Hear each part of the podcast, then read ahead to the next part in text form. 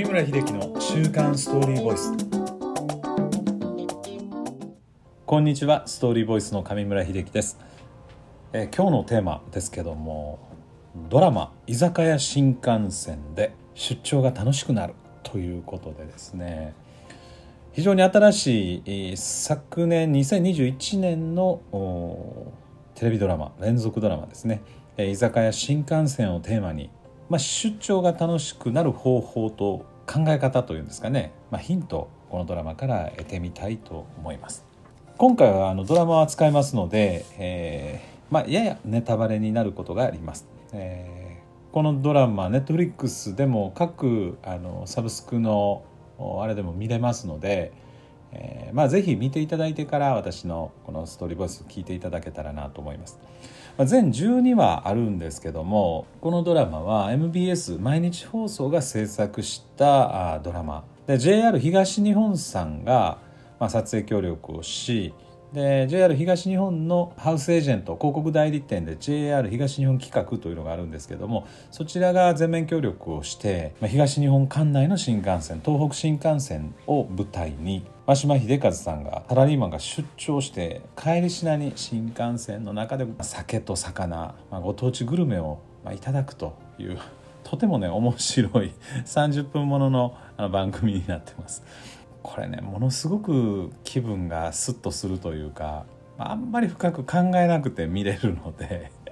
非常に面白いですね。仕事のシーンはもうほとんど載ってなくてドラマ始まりだし開校から「やった今日も仕事 やったぞ」みたいなねもう仕事が終わるシーンから始まったりするんですけども、まあ、非常に面白い作品になってます。2021年の12月15日から始まった。まあおよそ1年ちょっとですよね。毎日放送制作のドラマ、まあ、当初ドラマイズムというね、枠で、第8話まで放送されたテレビドラマなんですけどもまあ、あの人気が高かったということもあってさまざまなサブスクリプション、えー、ネットフリックスを含めてね全12話まで、えー見ていただけると。私これね全部見ました。日本酒が飲みたくなるんですよ。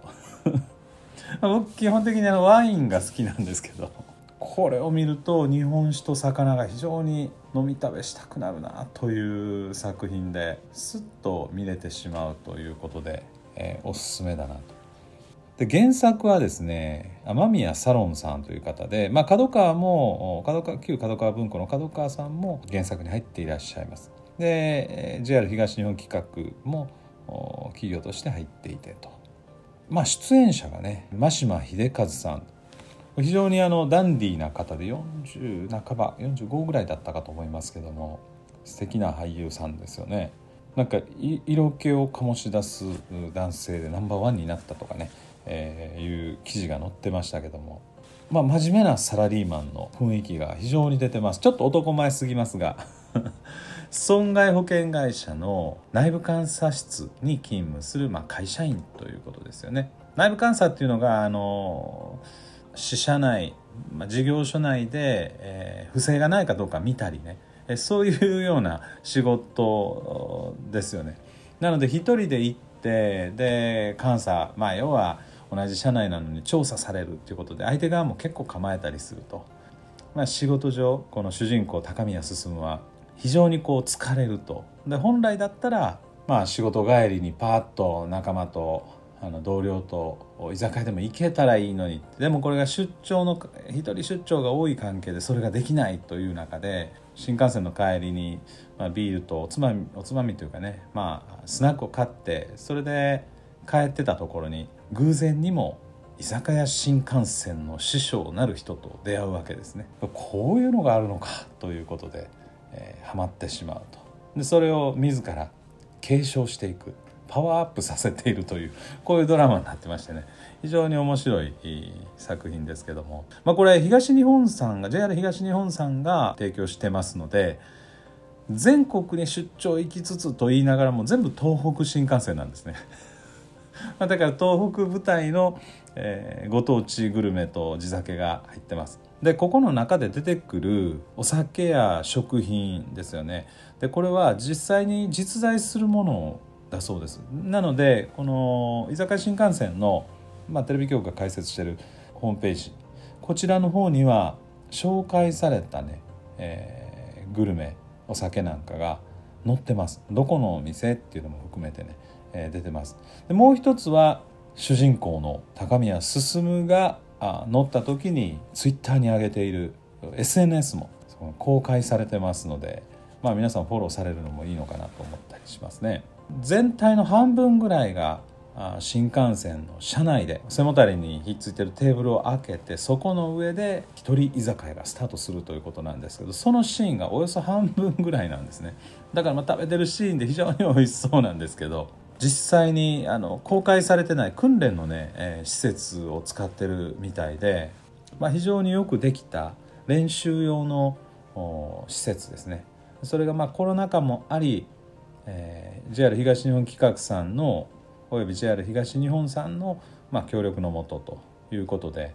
撮影が許可されたということで、まあ、非常にいいなと思いますね。まあ、これドラマ全12回のドラマなんですけどエピソードがですね第10話10話の中に実は10話が0話ということで主人公居酒屋新幹線をやりだすきっかけになった師匠との出会いがこの第10話に盛られております。ここまでねまあ全30分なんで、まあ、あの300分近く見ることになるんですけどこれ10話に持ってくるかということでね感じるところは多いんですけどこれ主演紹介しました真島秀和さん以外に基本的にねそんな登場人物いないんですよ。あとはもう声での出演。まあ妻の高宮真理星野真理さんということでこれ友情出演になってますね。その単体の回に出ていますけども第1話では横山忍役で新山千春さんが出てますね。第3話では大石五郎さんが。第7話では水間ロンさんが出てまして第8話ではスナックのママ役で酒井真紀さんが、まあ、ストーリーとしては真面目なサラリーマンが出張帰りのちょっとした楽しみ。仕事が終わってから新幹線に乗るまでの時間にご当地の酒。同時にご当地のグルメ。当てですよね。主人公は魚というんですけど、まあ、魚以外にもスイーツもいろんなものを買って結構たっぷり食べるんですね。結構たっぷり食べてます。で実際あのエコノミーシートっていうか普通席なんで2人掛けと3人掛けがあるんですけどいつも3人掛けの通路側を座るんですね、まあ、私ねあのもともと JR 西日本に勤めてた関係でこの新幹線とかねまあまあ好きなんですね、まあ、飛行機も好きで、えー、なのでツッコミどころは満載なんですがこういうあのドラマは非常に心を癒してくれるのと出張を、まあ、ある意味で肯定してくれるということも含めておすすめだなと。なんか本当に応援したいなというふうに思いました、まあ、それ以外にもこのご当地グルメっていうのはもう日本全国津々浦々ありましてまあこれやる気になれば居酒屋新幹線は本当に長野新幹線でもね北海道でも全部に使えちゃいますからね。だからこう東日本管内だけじゃなく東海西日本九州北海道四国まあ四国は新幹線ないですけども、えー、四国だけ居酒屋特急でもいいのかなと思ったり、まあ、特急まで作り出すとどんどん作品ができるなと。でももはやテレビ局じゃなくてもいいのかなと思うんですよこう YouTube とかね、えー、場合によってはこのサブスクさんが、えーまあ、プロデューサーになって資金も用意すればこうできちゃうなというふうに思ったり しましてこの中で第1話に出てくる、まあ、青森を舞台にしたあ作品なんですけども私あのウクレレの,、まあ、あのスクールやってましてそこのねウクレレのスクールの生徒さんに居酒屋さんをやってらっしゃる方がいらっしゃってね。でご主人が青森出身の方でお店はジョッパリっていうんですね。で初めジョッパリってあの意味が分からなかったんですけどジョッパリっていうのは頑固者と青森の方言で言うらしいんですね。でかつジョッパリというお酒があるんですよ、まあ、そこに月に、まあ、大体2回ぐらいはあの行くんですけどそのお酒がね第1話に出てたんですよ。そのジョッパリを高宮進さんが新幹線の中で飲むんですね。本当ちょっとドキッとしまして。わこれは絶対紹介しないといけないなというふうに思いました。まああのストーリーボイス的にねこのドラマを見ますと本当にこうコロナになって外に出にくくなった、まあ、この2年というんですかね。ただお仕事で全国に行くことやはり多いかと思うんですね。そうは言っても